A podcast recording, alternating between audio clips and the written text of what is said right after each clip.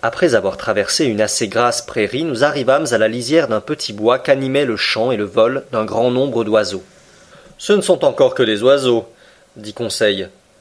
Mais il y en a qui se mangent, répondit le harponneur. Point, ami Ned, répliqua Conseil, car je ne vois là que de simples perroquets. Ami Conseil, répondit gravement Ned, le perroquet est le faisant de ceux qui n'ont pas d'autre chose à manger. Et j'ajouterai, dis-je, que cet oiseau convenablement préparé vaut son coup de fourchette. En effet, sous l'épais feuillage de ce bois, tout un monde de perroquets voltigeait de branche en branche, n'attendant qu'une éducation plus soignée pour parler la langue humaine. Pour le moment, ils caquetaient en compagnie de perruches de toutes couleurs, de graves cacatoès, qui semblaient méditer quelques problèmes philosophiques, tandis que des loris d'un rouge éclatant passaient comme un morceau d'étamine emporté par la brise, au milieu de calaos au vol bruyant, de papouas peints des plus fines nuances de l'azur, et de toute une variété de volatiles charmants, mais généralement peu comestibles. Cependant, un oiseau particulier à ces terres, et qui n'a jamais dépassé la limite des îles d'Arou et des îles des Papouas, manquait à cette collection mais le sort me réservait de l'admirer avant peu. Après avoir traversé un taillis de médiocre épaisseur, nous allions retrouver une plaine obstruée de buissons. Je vis alors s'enlever de magnifiques oiseaux que la disposition de leurs longues plumes obligeait à se diriger contre le vent. Leur vol ondulé, la grâce de leur courbe aérienne, le chatoiement de leurs couleurs attiraient et charmaient le regard. Je n'eus pas de peine à les reconnaître. Des oiseaux de paradis m'écriai-je. Ordre des passereaux, section des clistomores, répondit Conseil. Famille des perdreaux demanda Ned Land. Je ne crois pas, maître Land. Néanmoins, je compte sur votre adresse pour attraper un de ces charmants produits de la nature tropicale.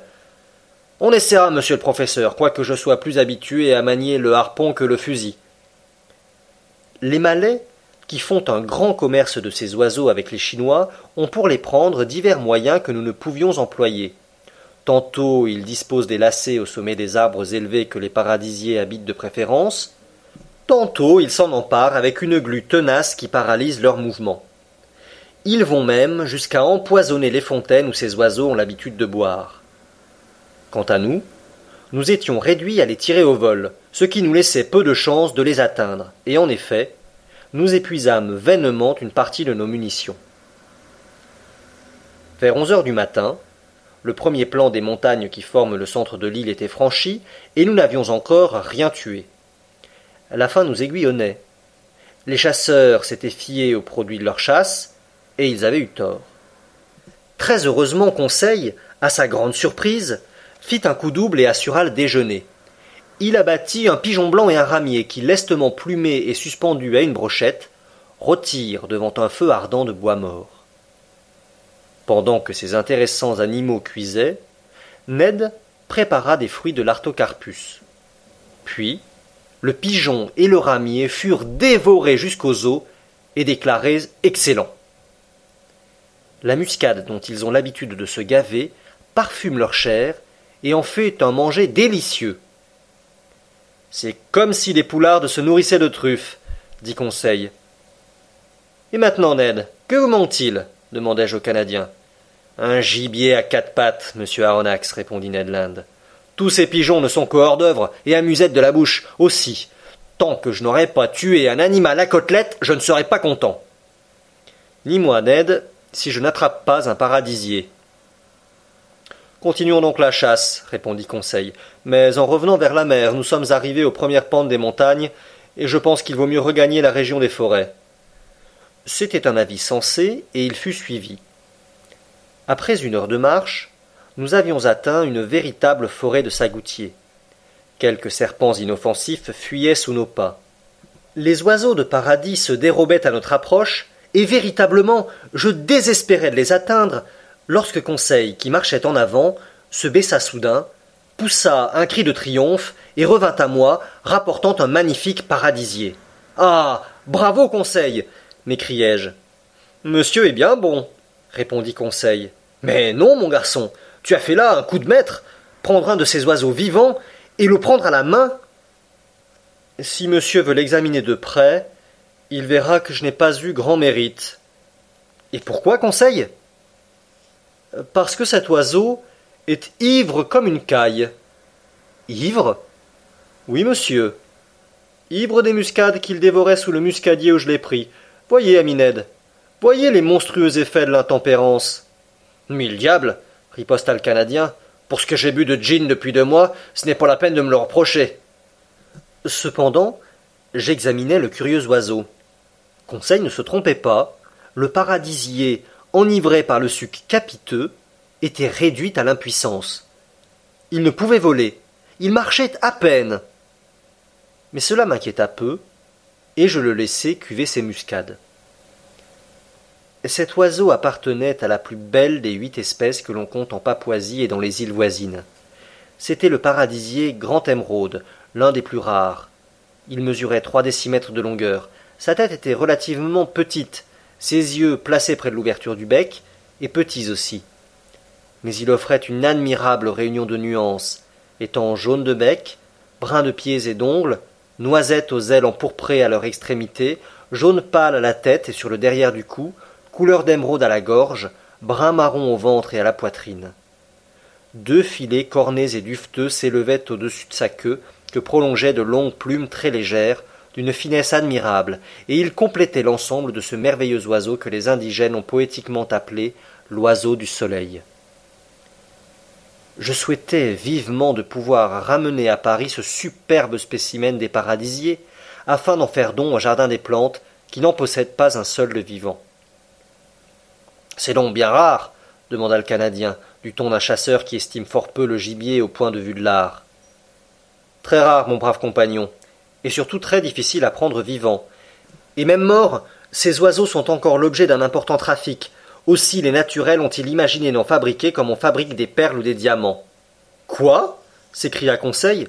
On fait de faux oiseaux de paradis? Oui, Conseil. Et monsieur connaît-il le procédé des indigènes? Parfaitement. Les paradisiers, pendant la mousson d'Est, perdent ces magnifiques plumes qui entourent leur queue, et que les naturalistes ont appelées plumes subalaires. Ce sont ces plumes que recueillent les feux monnayeurs en volatiles, et qu'ils adaptent adroitement à quelques pauvres perruches préalablement mutilées. Puis ils teignent la suture, ils vernissent l'oiseau, et ils expédient aux muséums et aux amateurs d'Europe ces produits de leur singulière industrie. Bah, fit Ned Land, si ce n'est pas l'oiseau, ce sont toujours ses plumes et tant que l'objet n'est pas destiné à être mangé, je n'y vois pas grand mal. Mais si mes désirs étaient satisfaits par la possession de ce paradisier, ceux du chasseur canadien ne l'étaient pas encore. Heureusement vers deux heures, Ned Land abattit un magnifique cochon des bois, de ceux que les naturels appellent barry-outans. L'animal venait à propos pour nous procurer de la vraie viande de quadrupède, et il fut bien reçu. Ned Land se montra très glorieux de son coup de fusil.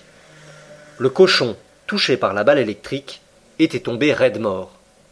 Le Canadien le dépouilla et le vida proprement, après en avoir retiré une demi-douzaine de côtelettes destinées à fournir une grillade pour le repas du soir. Puis, cette chasse fut reprise, qui devait encore être marquée par les exploits de Ned et de Conseil. En effet, les deux amis, battant les buissons, firent lever une troupe de kangourous, qui s'enfuirent en bondissant sur leurs pattes élastiques mais ces animaux ne s'enfuirent pas si rapidement que la capsule électrique ne put les arrêter dans leur course. Ah, monsieur le professeur, s'écria Ned Land, que la rage du chasseur prenait à la tête.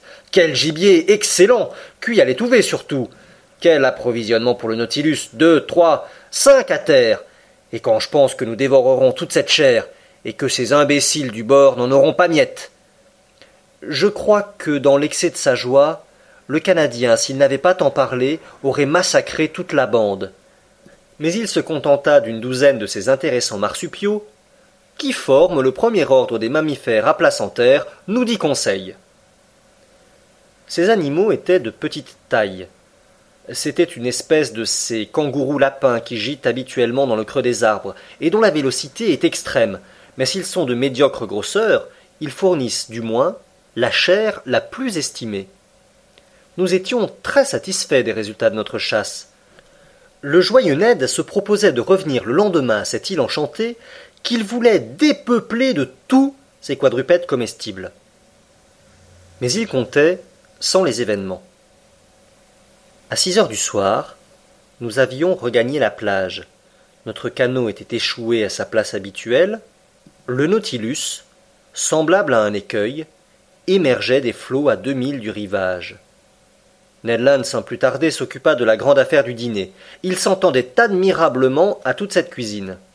Les côtelettes de Barioutan, grillées sur des charbons, répandirent bientôt une délicieuse odeur qui parfuma l'atmosphère.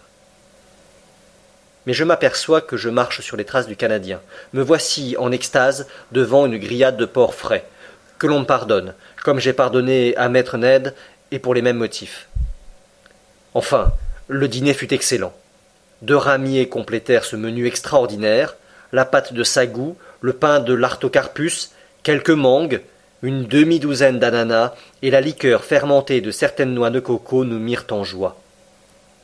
Je crois même que les idées de mes dignes compagnons n'avaient pas toute la netteté désirable. Si nous ne retournions pas ce soir au Nautilus, dit Conseil. Et si nous n'y retournions jamais ajouta Ned Land. En ce moment, une pierre vint tomber à nos pieds et coupa court à la proposition du harponneur.